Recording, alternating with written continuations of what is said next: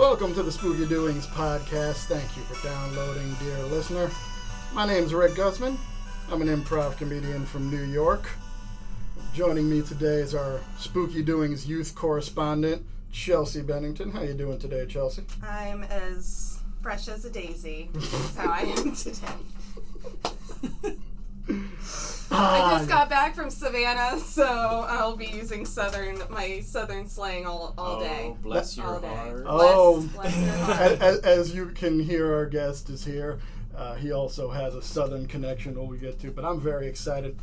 Our guest today is a gentleman who, in the span of one film role, carved his way to horror icon status, in my opinion, both figuratively and cinematically, in a movie that lives up to its name, from the Terrifier, David Howard Thornton. Hey, how you doing? I'm very good, very excited to have you here. How are you today? I'm doing good. I finally made it. You know, good old MTA today. Oh, boy. We could go on for hours about the New York City public transit system, but that's another podcast for another time. That's a real spooky story, though. Very frightening. Real spooky story. Yeah. There are things... Terrifier 2. Fuck up everybody on that. Yeah. we'll get to that topic. But, so I first heard of your film, my friend Rob Galuzzo at Dread Central, and who I knew from way back in the day. We worked at Tower Records together. Wow. Which is way back in the day. It's an old-timey sentence to say. Yeah. Started posting these photos of the Terrifier and your character Art, and as someone who's terrified of clowns, I'm like, oh, shit.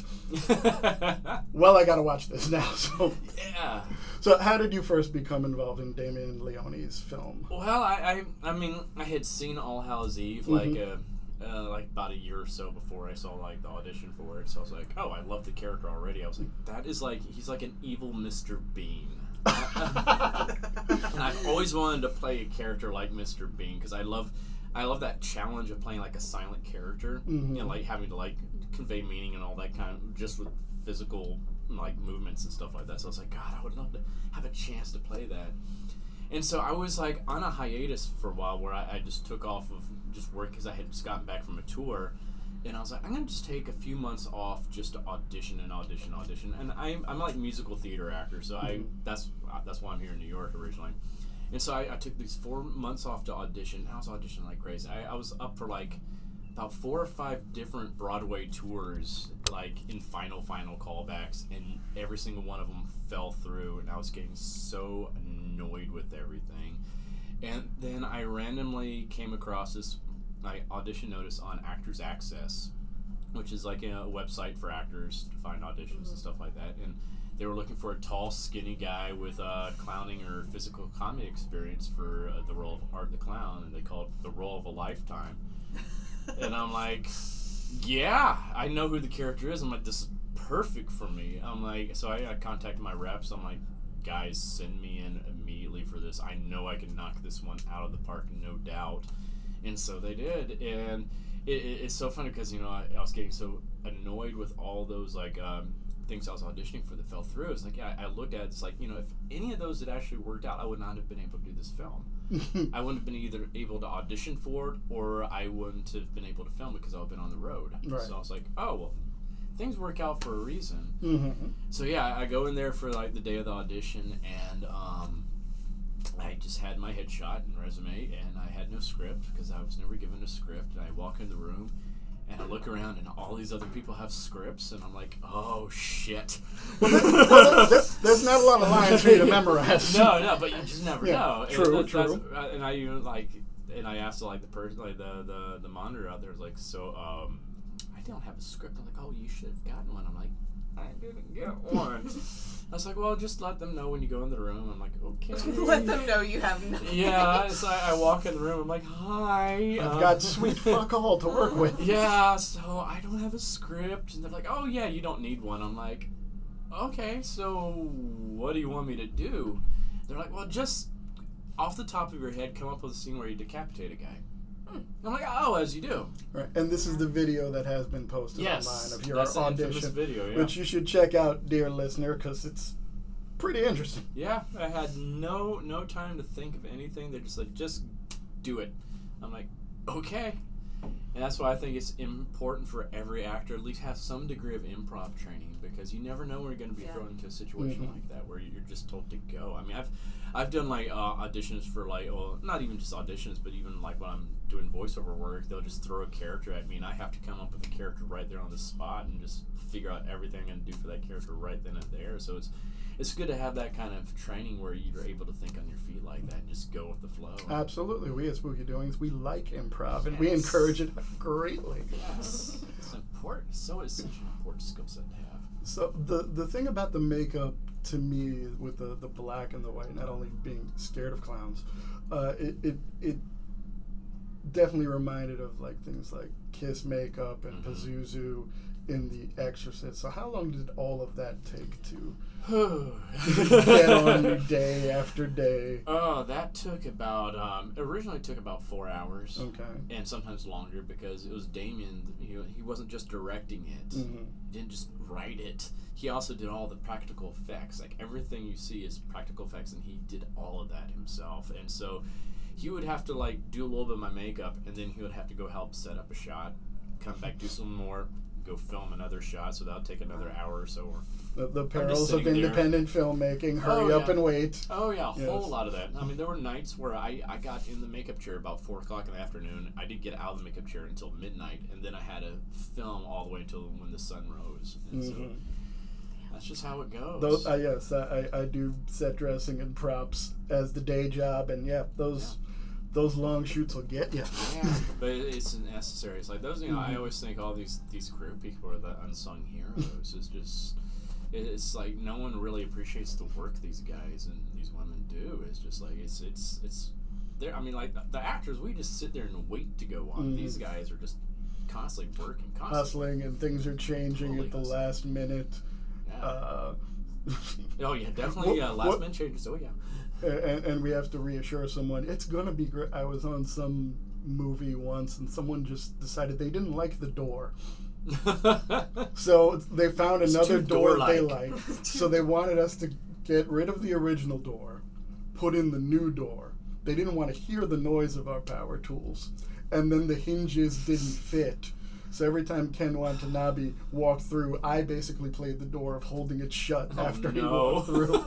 I just like the idea of wanting a new door and being like, but I don't want any of the process to happen. Mm-hmm. I just want it to be there. I don't want the sound. Yeah, I don't want the sound. Like just if the person had to put that door in place, they would never make that decision. But they got us.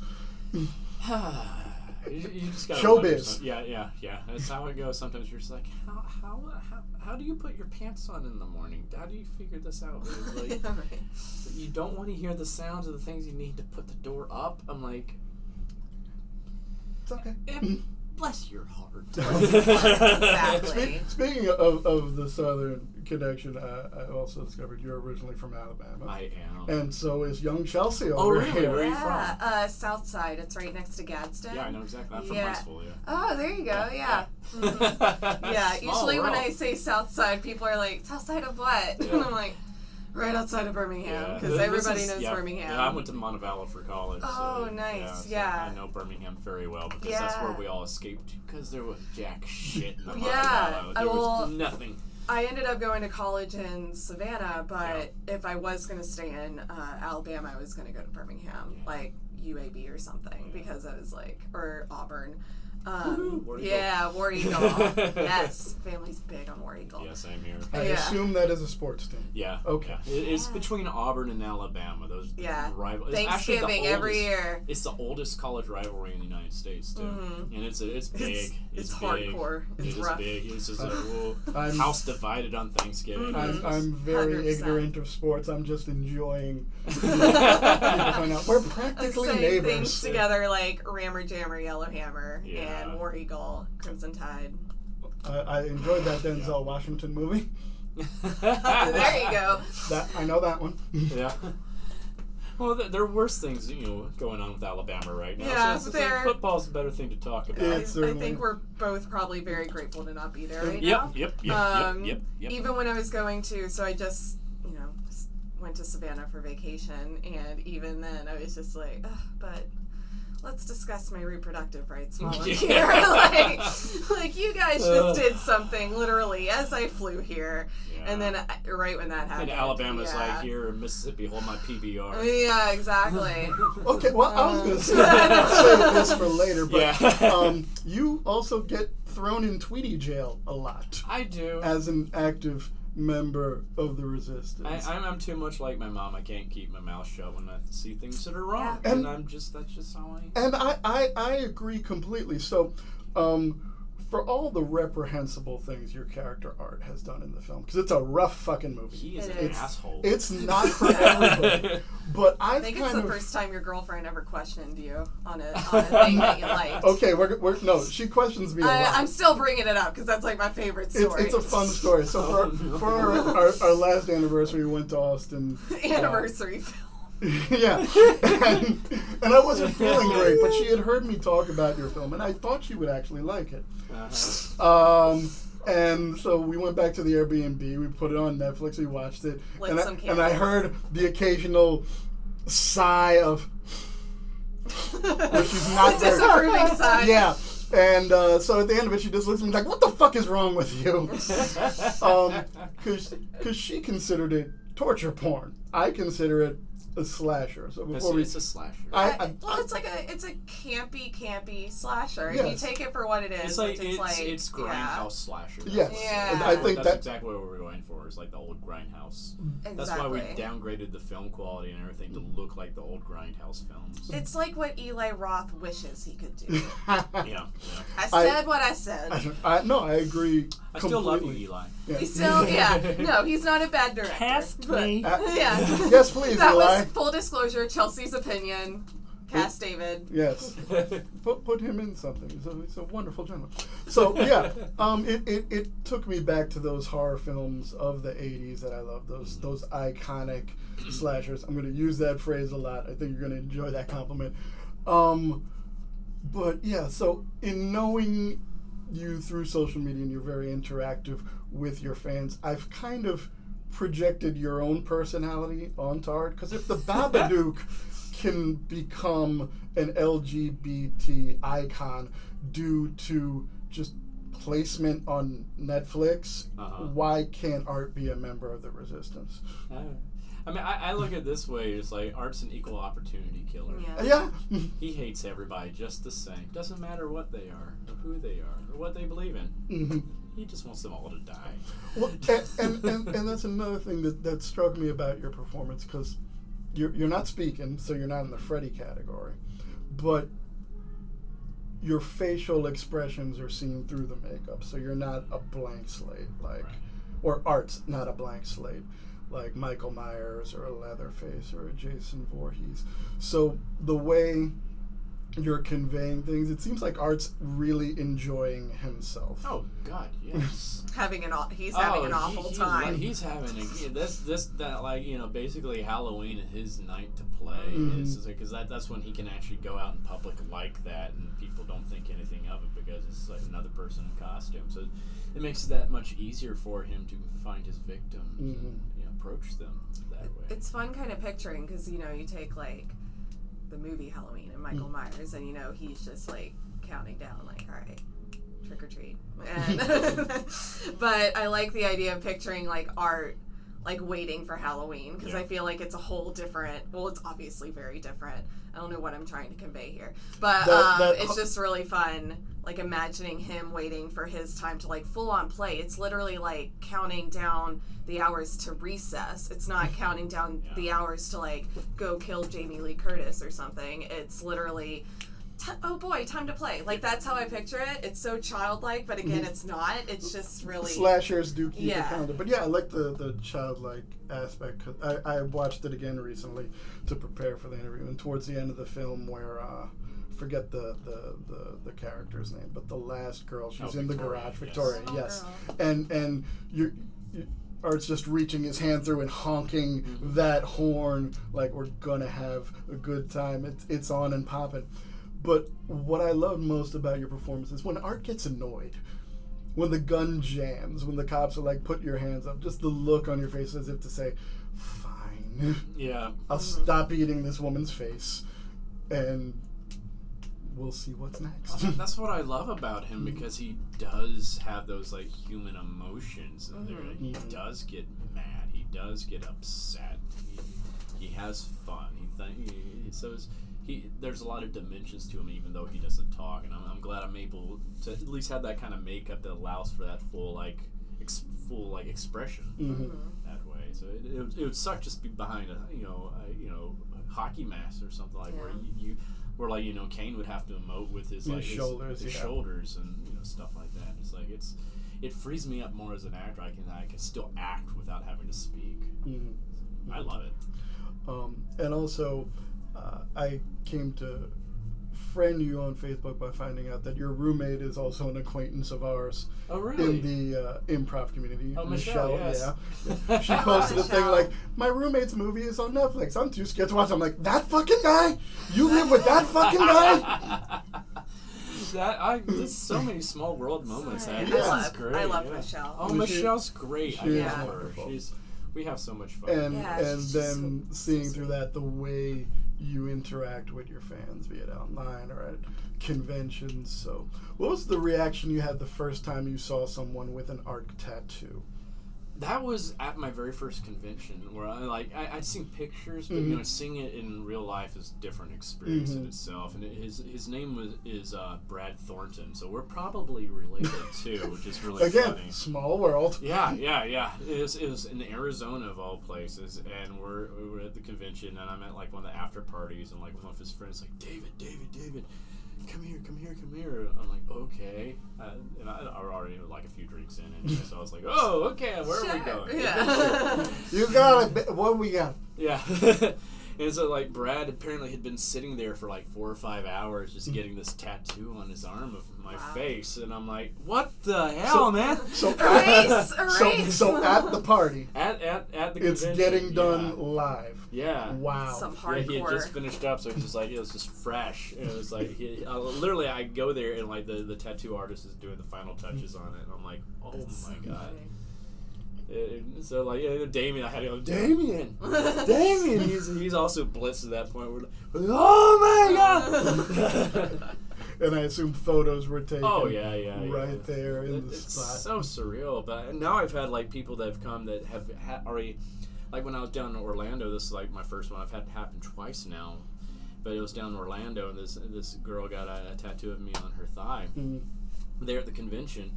And then she's like, hey, I want you to sign underneath it. I'm like, okay. And so I signed on it, and then she got that tattooed on her as well. And so I've had people do that twice now, where they've had my signature even tattooed on them. I'm like, wow. That's the dedication of the horror fan. Oh, yeah. I saw Kane's documentary also on Red.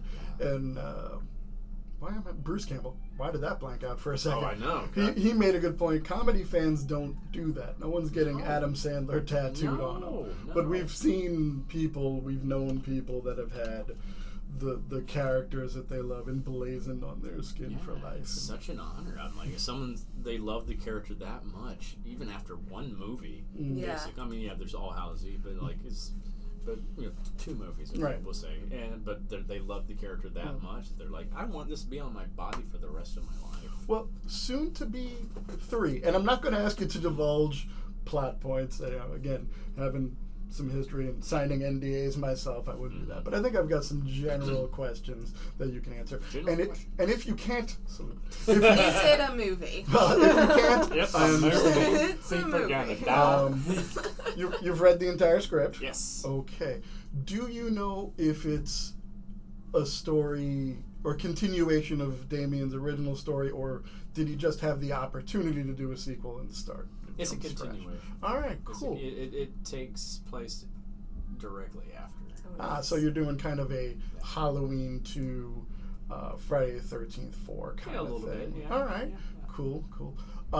Do you know when filming begins? Hopefully this fall. All right. Yeah, right now we're in the process of trying to secure final funding and stuff like that, which is always so much fun. Yes, I've heard stories. You would think people are just here, take my money. It's different when you're in the independent world as opposed to already being with a big, huge Hollywood studio. So that's this thing we've had to like go seek out investors and stuff like that. Not so everybody gets that Disney mouse money. No. And that's the problem. Like, people don't realize how much movies cost actually to make.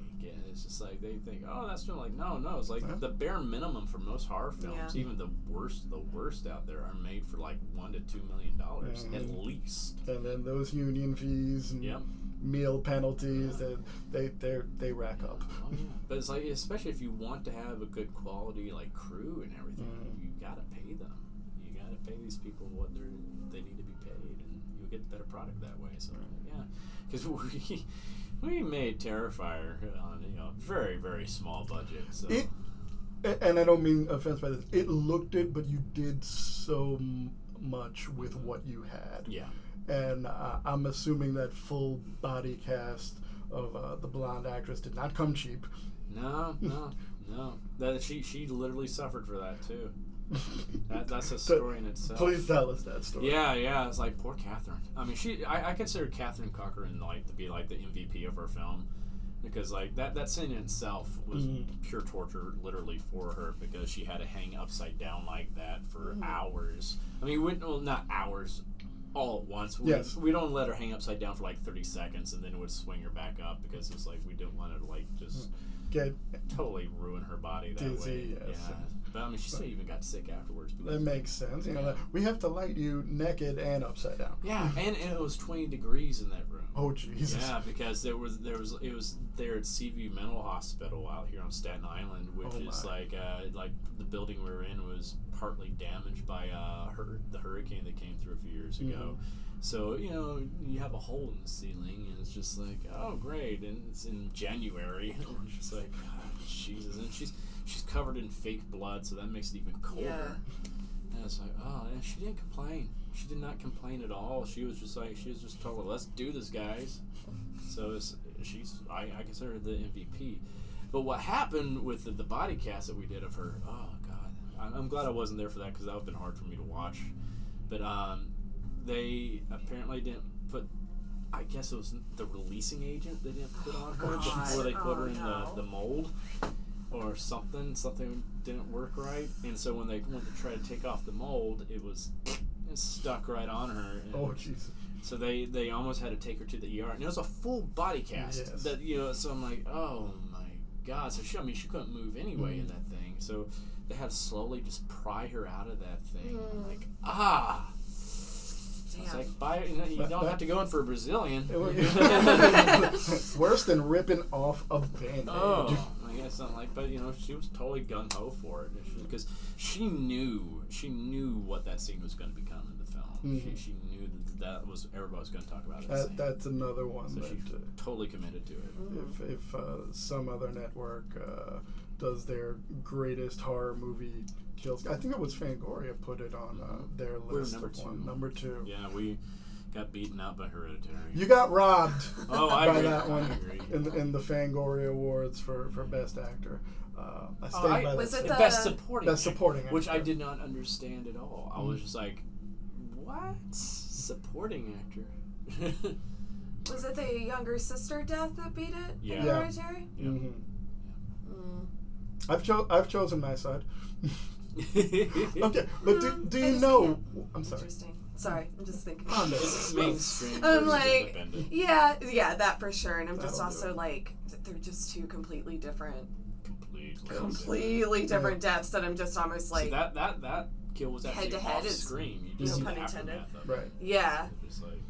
Do you know where Terrifier 2 will be filming? If I'm thinking probably around New York. Alabama.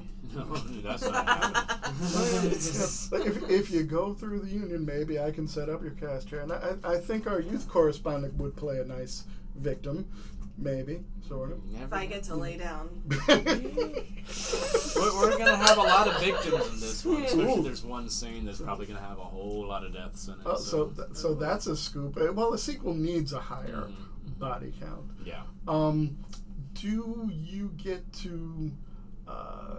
kind of give notes to Damien and kind of say, like, I like this, or if you had an idea, pitch him something. Yeah, I don't give him notes per se, right. But like we totally like bounce ideas off each other all the time. A collaboration. The time. I mean, that started when we were filming Terrifier. All right. It was like the selfie thing. I was like, hey, let's do that. And when I booped her nose, I was like, let's bring this, bring this like full circle. That's how comedy works. You got to bring the joke back. You got to bring back to it. Yeah. And what about the tricycle? Riding that tricycle. Not a tricycle. That was a bicycle. Oh, I have more skill than that little puppet Billy. I don't need training wheels. Yeah. I assume because of the size, and I was wrong. Not the first time. Little bitty bicycle. Not going to be the last time I'm wrong about stuff. I'm 6'2". I had those big, huge waffle stomping clown shoes on, so it was just like. That was like, oh, geez, you want me to do this? Okay, it's just, I was always thinking like the whole Chris Farley fat guy in a little coat, the tall guy in a little bike. Well, again, being scared of clowns and not having a lot of knowledge, how did you feel the first time you saw Art? You're in full costume, you're checking yourself out in the mirror. Oh, I loved it. You loved it? Yeah, because it was when I did the makeup test for it, and... I'm one of these because I'm used to getting weird makeup jobs because I did a lot of children's theater, especially. Yeah, I was about to say with musical theater, you're probably used to. Yeah, musical theater, all that. So my thing is, anytime I get an interesting makeup job, I like to just sit in front of a mirror for a little while, just make faces and see how everything looks, how everything reads. And so I was in Damien. Well, actually, it was over our producer Phil's place, and I was. Just in the bathroom, just making faces in the mirror for a while. They're like, "What are you?" I'm like, "I'm making faces." It was awesome. It was such a cool thing to see that, and then it was really fun. It was while this was happening, they went and ordered pizza, so the doorbell rings, and they're like, "Hey, Dave, get the door. Go get the door." And I'm like, "Okay," I just open the door out there in Staten Island, and the guy just oh, hell no. Oh, no! I did a short film when I went to college in Scott. I majored in performing arts. Mm-hmm. And in it, it was 3 hours of makeup. I was, basically a corpse that was haunting, basically a zombie. Yeah. And they did, the broken nose. I had a huge, gash on the top of my head, so I had all this dried blood. I was... I looked like I was beaten to death because my character was blood coming out everywhere, and the makeup artist forgot to bring things to clean it off. Oh no! And so I was the scene. Home. Yeah. Yeah. And so the scene was it's that same picture that you use in some promo stuff. Mm-hmm. And I was just having fun with it. Then she was like, all right, I forgot to bring stuff. So I had to call my best friend and be like, can you bring some face wipes, please? But obviously that isn't even enough. Yeah, that's not enough. I'm in the lobby of the filming studio, just this, just on my phone playing around all of this, and the security guard just stares at me for a while. And I just got to the point where I forgot. And then she was like, do I need to call someone? And I was like, oh, no, it's fake, it's fine. And I was trying to rub to show her. Acting. Acting. See? I'm good. But yeah. So I can totally identify with that because we filmed part of this out in Trenton, New Jersey, and the building we were in had no running water. Oh, jeez. And so that was the nights where I was usually totally encased in blood, the whole... I call it my Buffalo Bills scene. Yes. And I had all that blood all over my body, and we just had gallons of water, those little jugs there. So I had to basically take a horse bath trying to get all this blood off. And I still couldn't get it all off. Yeah, you can't get it off. And the great thing is after that is especially that one that's I came back to New York that night, and so I had to take the New Jersey Transit, and take the train, and then I had to take the subway. And I think this was around Halloween too, because I know one of these moments it was on Halloween. But I got my own seat on both trains because I had dried blood on me, and it's the blood we used looked like real blood. So I'm I have blood all over me. People were like, But the best part was I was at 34th Street, and it was like maybe like, I mean, I had no sleep. I was going off of like maybe 30-something hours of no sleep, and I still had makeup around my eyes and blood still on my face and everything like that. And I'm waiting for the subway so I could just go home and just crash. And like, and this was on Halloween, and like this homeless man comes up to me trying to beg for money. And it wasn't because I was angry or anything. I was just so tired. Exhausted, yeah. And I just do this, like, slow turn of my head just to look at him, and he just goes, "Oh, never mind." Changed his life that day. And speaking as a lifelong New Yorker, when people don't want to sit next to you, you don't mind as much. You really don't. Especially if you've had a rough day. Cause I've seen people like look at the empty seat next to me and look at me, and they don't know that I'm a big mush, but they make that judgment. I'm even trying to be nice, like to do the opposite of manspreading, which, you know, I've injured myself once or twice trying to do that. But, you know, it's the courtesy. But on particular nights, when you're tired, you're like, you know what? I don't mind. Yeah. Think whatever you want. Yeah, it's like, I like having space because Lord knows I've had enough of those crazy subway experiences. I one time had this, like, homeless man, like, doing the Mr. Bean falling asleep in church bit on me, where he's like, the head is slowly going I've into my lap. I've had that happen to me. Oh, but he was drooling the whole entire time, too. So you just saw this, like, trickle of drool coming up.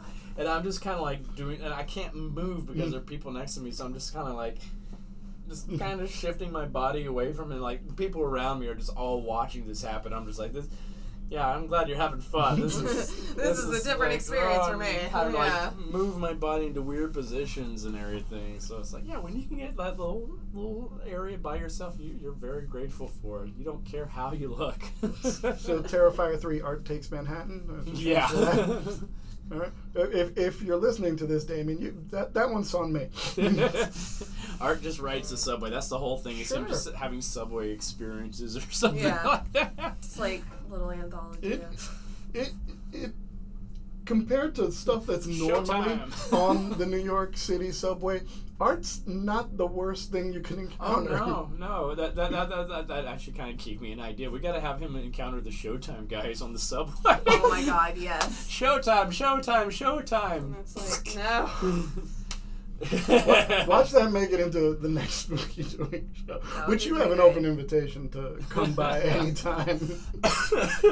We get some improv. Oh, I got ideas going in my head now about that. It's like, because I hate those Showtime guys. I hate those guys. I mean, I just keep getting scared that I'm gonna get kicked in the face. I've had like that shoe come like an inch away from my nose. I'm like.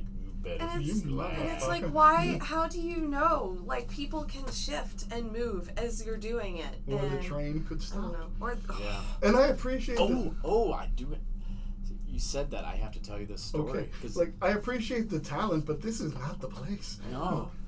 But yeah, why not? This is gonna be good. It's for those Showtime guys. He's like, he's doing the whole routine and everything, and he goes in for a flip. He's in mid-flip, and the train stops. No. But he doesn't stop, so his momentum keeps him going. He goes, bam, upside down, right into the pole. He, like, slides down, and everybody's like, "So that's why you don't do that." Basic physics. Objects in motion tend to stay in motion. Yeah. There's another beautiful experience with the Showtime guys, too, where it's like, it was in Queens, 8 o'clock in the morning, so all the people on the train are not tourists. We're all people going into work. We're tired. Yeah. And these guys slap the boombox down on the ground, start playing the music. Showtime! And this guy reaches over and just turns off the boombox. And the guy's like, "What the fuck, man? What the fuck? All these good people on here want to see a show. Hey, everybody, don't you want to see a show?" I kid you. This happened, all of us at the same time. No. He's like, "What? Well, fuck you guys!" Goes to the other train car. Oh, it was great. It was a beautiful moment. That is a moment of like New York, like coming to New York. It's pretty synergy. New York gets a bad rap, but we are the friendliest people, but not during rush hour. No, I mean we can't rival fine Southern hospitality, but we'll help you out. Yeah, but if, especially between the hours of 4 and 6. Fuck off. No, just don't bother me. Don't bother me. You can stand and look up at the building, but do it on the side. Yeah, don't hand me flyers. No. I don't want to come see your comedy show. It's like, I'm not going to see it. It's like, oh, leave me alone. I live here. I know. And walk. Left foot, right foot, left foot, right foot. So, coincidentally with clowns, you've also displayed a fondness for the Joker. Oh, yes.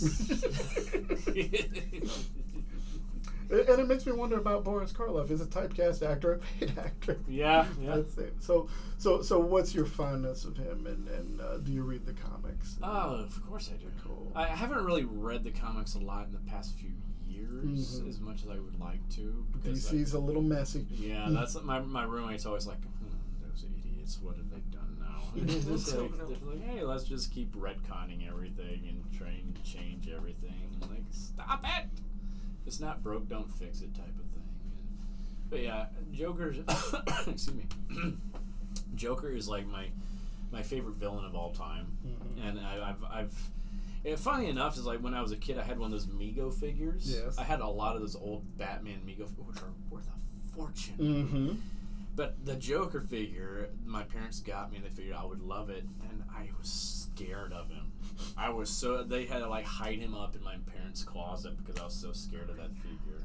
And I was like, oh man. Which has to be great when you go looking in there and he's like looking down like how I. Oh yeah, because that was a freaky looking figure too. If you've ever seen it, those are really well made figures too. But I think that's kind of when like my destiny was kind of born there in a lot of ways. Like this scary clown looking down at me, I'm like, ooh! And again, coming back full circle, like a murderous boop on the nose. Yeah, exactly. But yeah, I've always loved the character. It's like, yes, that's my dream is to really play him in like a not necessarily a film, but I would rather play him on more of a TV series because that way I could really take the time to really flesh out the character instead of just having 2 hours to tell a story. I have done. It's a very difficult character to tell a story. Yeah, and it really is. I don't think it's been done super successfully. No, because there's never as good as the other actors that have played him on screen have been. None of them have been like a truly faithful adaptation of the character from the comics. So like even like watching like Jack Nicholson in the original Batman, that was still I was still sitting there like he's great, but that's still Jack Nicholson. Now watching Heath Ledger, he wasn't the Joker of the comic book, but at the same time I was sitting there going, wow, that's not Heath Ledger. He created his own. He totally threw himself into this role, and I love that. So I was like, yeah. So it's like, if I could, you could find some kind of happy medium between the two of those in some way. It's tough to top The Killing Joke. It really is, because that's such. Even though that's not his definitive origin, it's definitely my favorite. Yeah, it's such a great story. That's my favorite Batman story. I know what The Killing Joke is. Okay, I know. we had an episode where Chelsea wanted to talk about the Avengers only having seen 2 Marvel films and not really giving a shit. 1.5 Marvel. No, 2. We'll call it 1.5 since you didn't remember which Captain America you had seen. That's okay. I've seen more DC movies than I've seen Marvel. They're doing just fine without you. Marvelous. They're doing Marvelous. Marvelous. Oh my God. There's that Alabama connection coming out. Yes. Exactly. So between horror conventions, have you done comic book conventions? I've kind of done like. Let me think. I guess I did WinterCon because that was a little bit of everything. I'm doing Fanboy Con down in Knoxville later on this year. So yeah. Cool.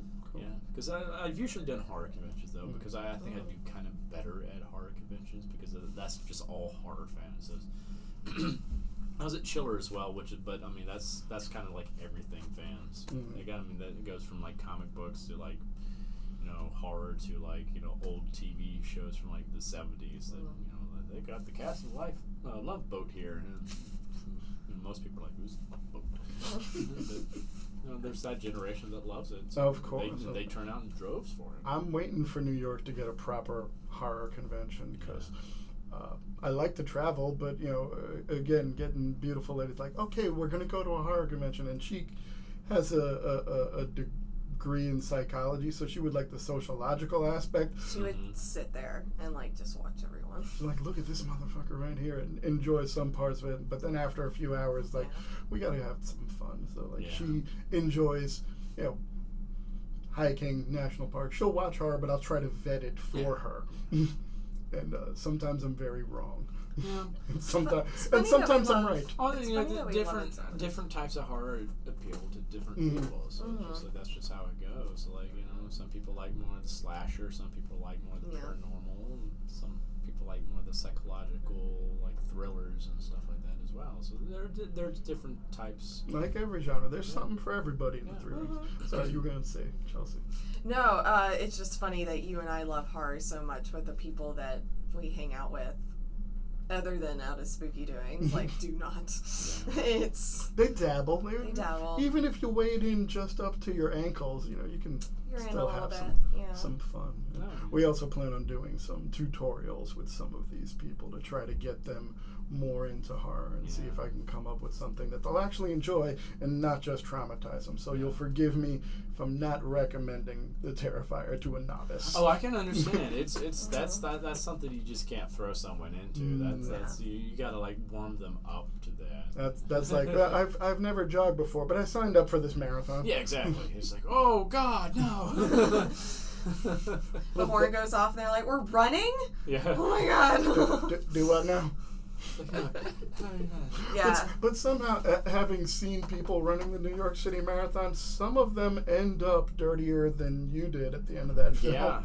It's like, okay. Bloody nipples. It's like, okay, you've wandered through 5 boroughs and you're covered in all of New York's garbage. Yeah. Why do you want to do that to yourself? I do, like, half marathons and everything, but New York is not one that I would do. I go to Disney and I do it there. Yeah, then you can go to the parks after. Go to the parks. I'm like, I don't want to run somewhere that I'm already, like, trying to get people out of my way most of the time. Like, I just want to ask most of them, what are you running from? What's going on in your head that you need to, because it's still going to be there when you're done. Well, thanks. I'll just stop running now. Yay! That was. I brought everyone down. All right, Forrest. Why do you keep running? I brought everyone down, and I've ruined the show, and I've ruined our Saturday. Yeah, right. Going, I'll run in. I'm a horrible person. So my mom was actually thinking about watching The Terrifier, and I was like, don't do it. Because, funny story, that's going to make me sound crazy, so forgive me. That's okay. I knew who you were because Rick told me about Terrifier, and I watched it. And then Rick told me that you were also from Alabama. And I was, like, putting 2 and 2 together. And I was like, okay, he's from Alabama. His last name's Thornton. My mom's last name is Thornton. Are we related? and end of the story, we're not, because my mom's a stalker. And, like, so I text my mom, because my mom's really good at that stuff. Yeah. And I was like, look up this guy. See if we're related. Our line of Thorntons actually were not from Alabama, like, at all. We didn't come in. Ours weren't either. Really? What part of... our family history, like the Thornton, especially if you really start going into the Thornton family history, is fascinating. Yeah? It's really fascinating, especially if it's this line. Like, my dad and my aunt research all that. Like, my dad's originally from Louisiana, but the Thorntons, our Thornton ancestors were here back before 1776. They, like, we're like... George Washington is my great something uncle. Because his older brother, well, half brother, Augustine Jr., was his daughter married a Thornton, and that's where we come from. So they were like neighbors, but like the Thorntons also, like Matthew Thornton, he's like the last signature on the Declaration of Independence. There's Dr. William Thornton, who designed the Capitol building, and so he was signing a lot of the houses for, like, the all the, like, Jefferson and all those guys. So it's like the Thornton family goes way back. It's like even like through, like, royalty from Europe and I think ours is significantly less remarkable. You never know. Yeah. So, like, you have to start looking. Like we're connected to Newton, like Robert Newton was Isaac Newton's nephew, I think. Oh wow. Yeah. Yeah, I'm trying to remember. I think my mom said that ours came in to the States, I think in like the mid 1800s. I'm gonna have to ask her again. From Ireland, England. The Thornton name comes from the War of the Roses. Yeah. Yeah. And so we're probably distantly related. Yeah, very. Alabama, there you go. Yeah. If you go back far enough, we're all connected. Yeah. Exactly. And it's those connections that make the world fun. Yes. I think so. I agree. See? So we shout out to Mama Bennington. She's not that creepy. She's wonderful. She describes her lovely daughter as whiskey in a teacup, and as a non-drinking New Yorker, I don't know exactly what that means, but I like it. It means I'm crazy. Yeah. Yeah. So she looks sweet on the outside, but she has a kick on the inside. Ah. Yes. Well, that explained that one to my ass. So we're gonna wrap it up. Thank you for being here with us, David. Like I said, you've got an open invitation anytime if you want to do some improv and murder people and not have to clean up afterwards, because we just shine a red light on the stage. So no cleanup whatsoever. Mm-hmm. Yeah, and you can check us out on Facebook at Spooky Doings Improv for information about shows throughout the city. And be on the lookout. Where can they find you to find out more about Terrifier 2? You can find me on like Instagram, Facebook, Twitter under some variation of David Howard Thornton. Mm-hmm. So yeah, I can't remember all the different versions. I know it's at David H. Thornton on Tweety. Yeah. Facebook.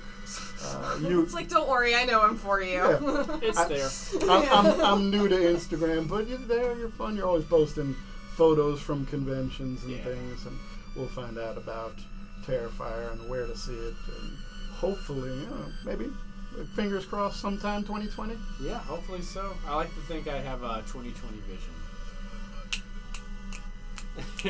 And those are the Chelsea snaps, so thanks very much, everybody. Download, give us a 5-star review on iTunes. That'll help. We like that. That'll help. Thanks, pals. And just turn it off. Might as well. Till next time.